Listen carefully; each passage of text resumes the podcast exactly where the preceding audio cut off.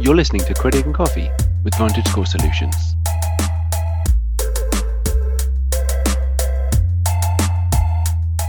The value of trended credit data.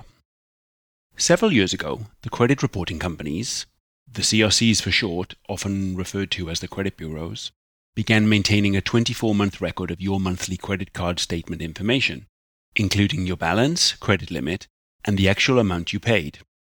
This collection of information is now commonly referred to as trended credit data, as it can be used to determine the trends of your credit terms and usage.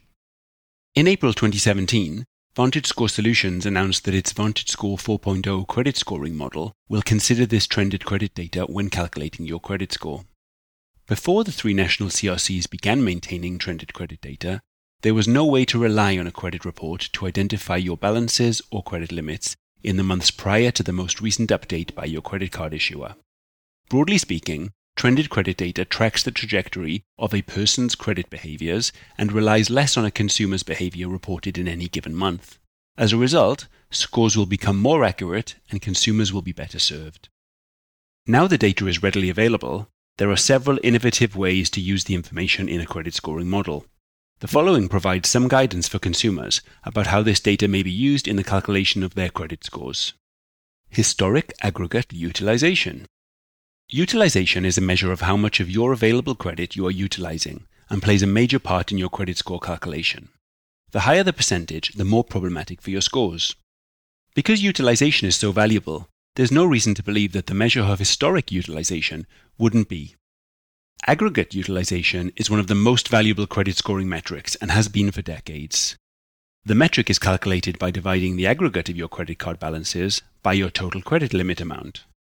Now, because of the availability of historic balances and credit limits, it's relatively simple to calculate aggregate utilization for the previous 24 months.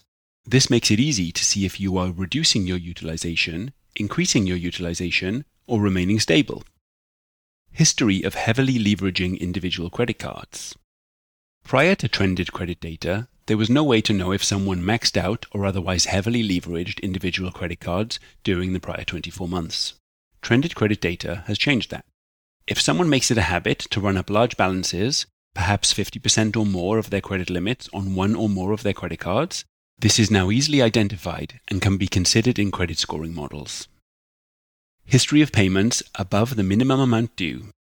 It stands to reason that someone who is paying the minimum amount due on a debt represents a greater risk than someone who is paying a significantly higher amount than the minimum amount due.